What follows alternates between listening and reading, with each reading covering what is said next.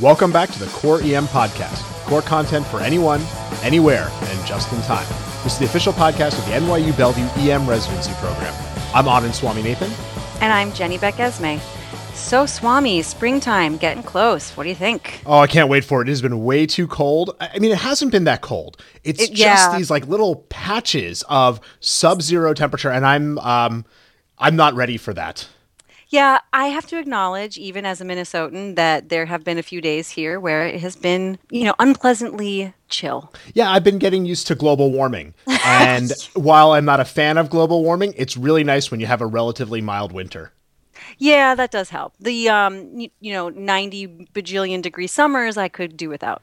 Yeah, absolutely. Now, speaking of the bajillion degree summers, this means that since we transition to a new season, we're also going to transition to a new pattern of illness and disease. And so we're going to be seeing some new stuff as it warms up. We'll see more stab wounds, we'll see more gunshots, and all that good, fun stuff. But that's not what we're going to talk about today. No, no, we are going to talk about something a little smaller scale, but equally important. Not such a sexy thing at all. Uh, less less sexy, less, Less sexy, sexy, than a sure, wound to sure. the heart. Yeah, yeah. But important. This week we had a great lecture on dental emergencies from one of our attending physicians, Sarah Batistich. Dental complaints are true core content, which we're all about. So I thought we could talk about that. Yeah, I think it's a great topic to cover because there's not a lot of foam out there, so it's perfect for us to discuss.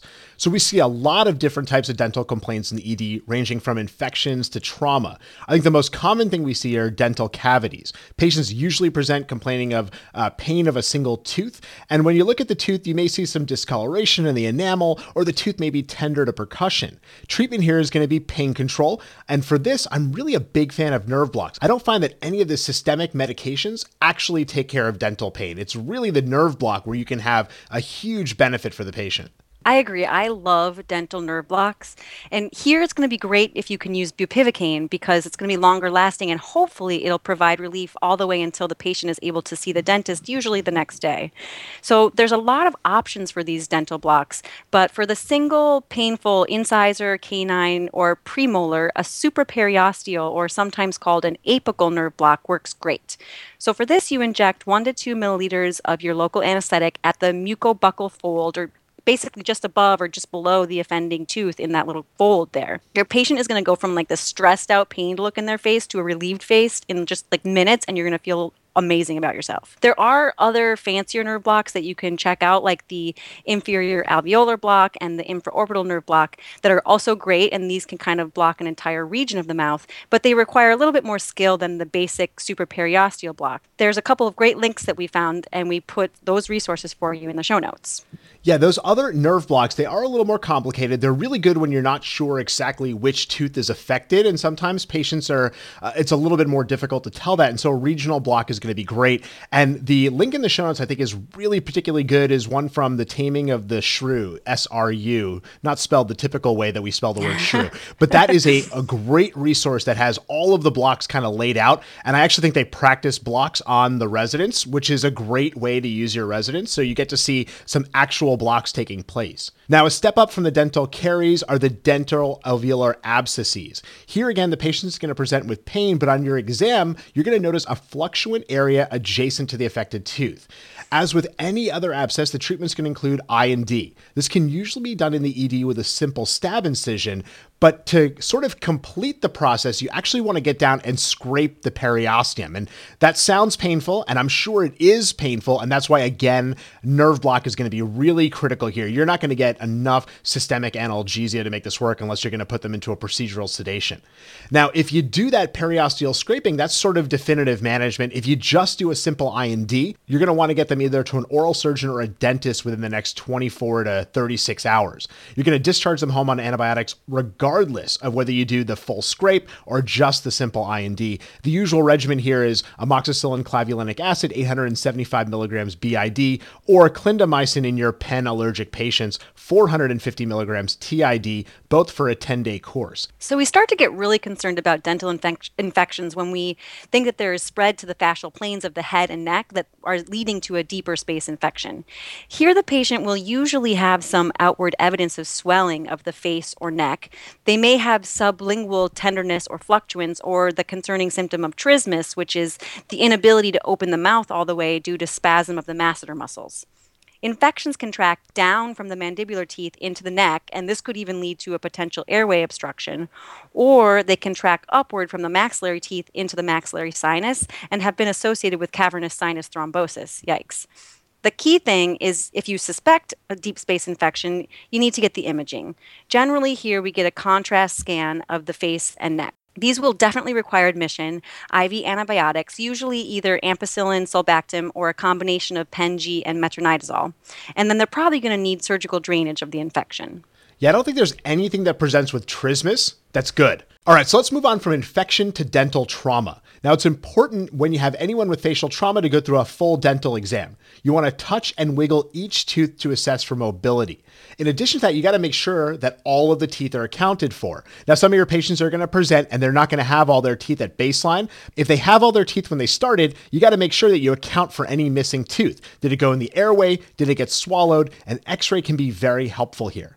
So let's move back to the teeth themselves. When you're looking at the teeth, look for any blood in the gingival crevice, and that could indicate a deeper trauma.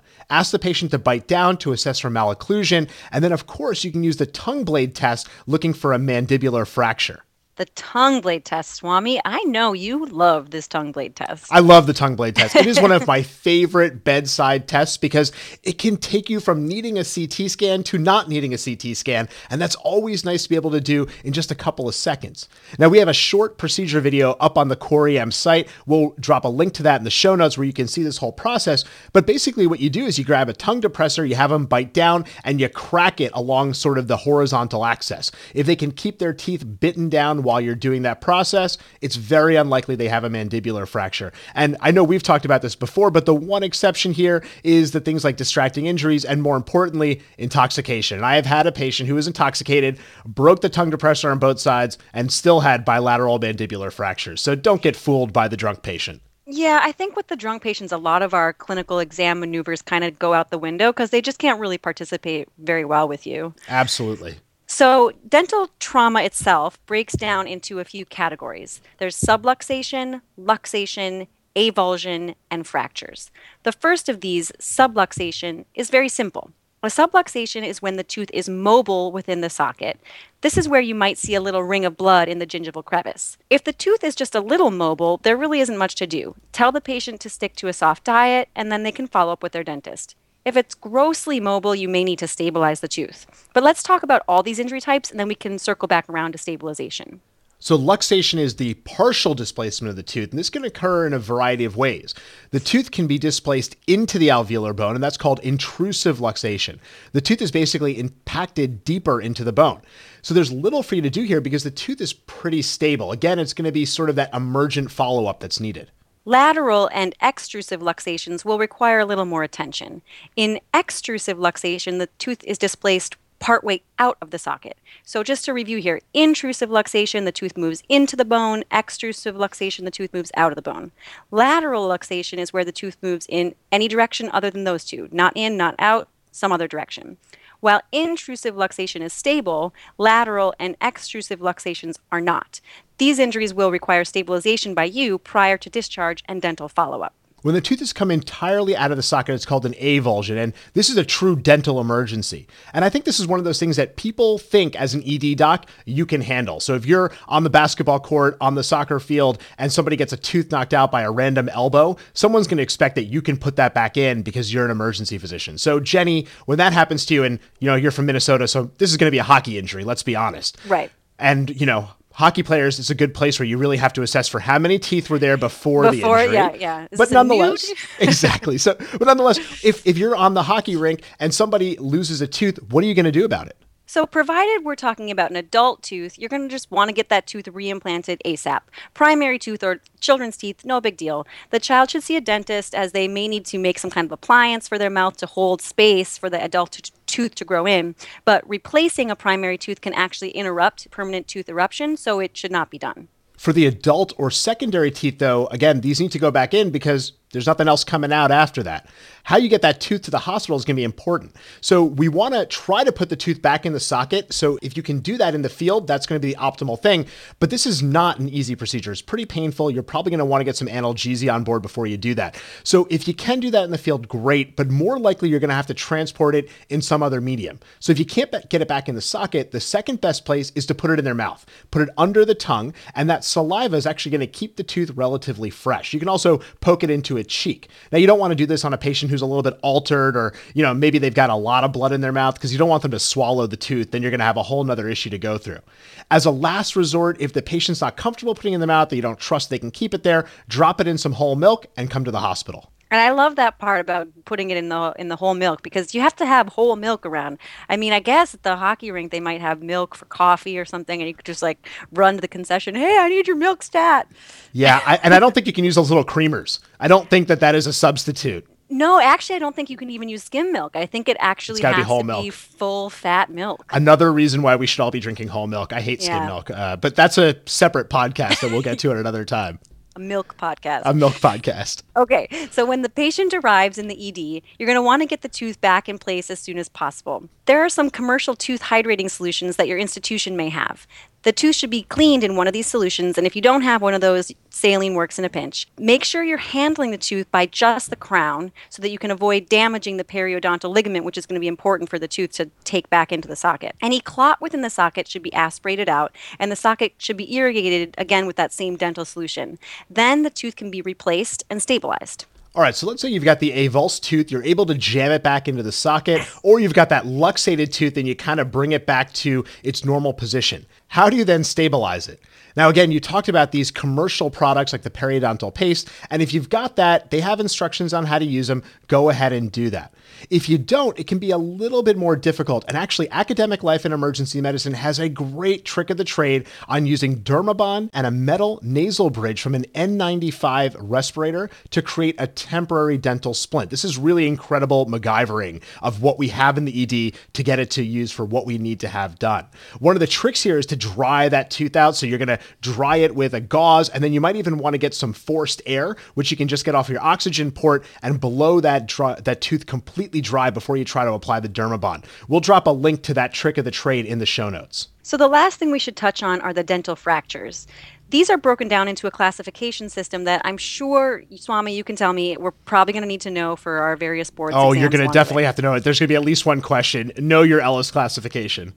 Yeah, the Ellis classification classifies the fractures for emergency doctors, not for dentists, right, Swami? Yeah, they're not interested. They, I have called them and said, I got an Ellis 2 fracture here. And they're like, I have no idea what you're talking about, just so you know. Just what does it look like? So uh, this is useful to us, not useful with your consultants. And when I say useful to us, I mean that you're going to have a, an answer on the test that's going to be this. So just know it. Yeah, you're going to need it for the test. So, for the test, Ellis 1 fractures are those through the enamel only. These are pretty minor. If there is a sharp edge that's irritating the patient, you could file it down for them slightly with an emery board, but basically they just need to follow up with a dentist as they see fit. Ellis 2 fractures are those that are through the enamel and the dentin. So here you may see the yellow or pink discoloration of the dentin itself. These can be extremely painful. So you're going to want to cover that broken tooth, preferably with a calcium hydroxide paste, which you might have in your dental box. This will harden and provide an airtight seal over the broken tooth. In a pinch, you could use a clear nail polish to cover the fracture, but I know I'd feel more comfortable using the real stuff. These patients should stick to a soft diet and follow up with a dentist in 24 to 48 hours. Ellis 3 fractures are the worst, and these involve the pulp of the tooth.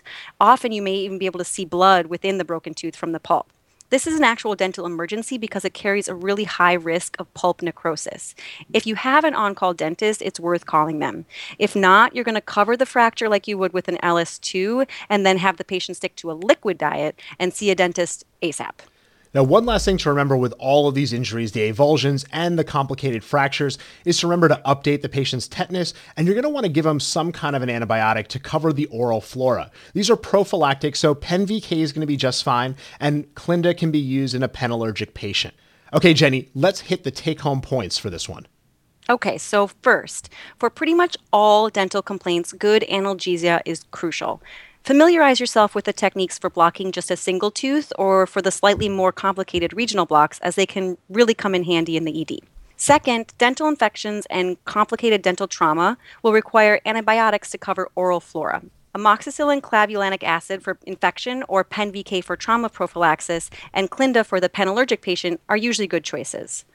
Third, dental infections range from small, easily drained abscesses to really scary deep space neck infections. If the patient has outward swelling of the neck, trismus, or sublingual fluctuance or tenderness, get worried about a deep space infection and get a CT scan. And last, dental trauma includes the loose tooth, the displaced tooth, the totally avulsed tooth, and the broken tooth. For these, stabilization and early follow up are usually the key. Familiarize yourself with the products such as the periodontal pastes and the dental cleaning and rehydration solutions that are available to you at your institution so that you can feel like a boss the next time one of these patients shows up in your ED. Excellent. Great take homes as always. Well, that's all for the Core EM podcast this week. Come on over and check out the site at coreem.net. We've got a ton of great core content emergency medicine. We'll have a core post up this Wednesday and a journal update on Thursday as always. Visit us on Facebook and like us if you like the site. Visit our Google Plus page and follow us on Twitter where our handle is at core underscore EM. Thanks and see you all next week.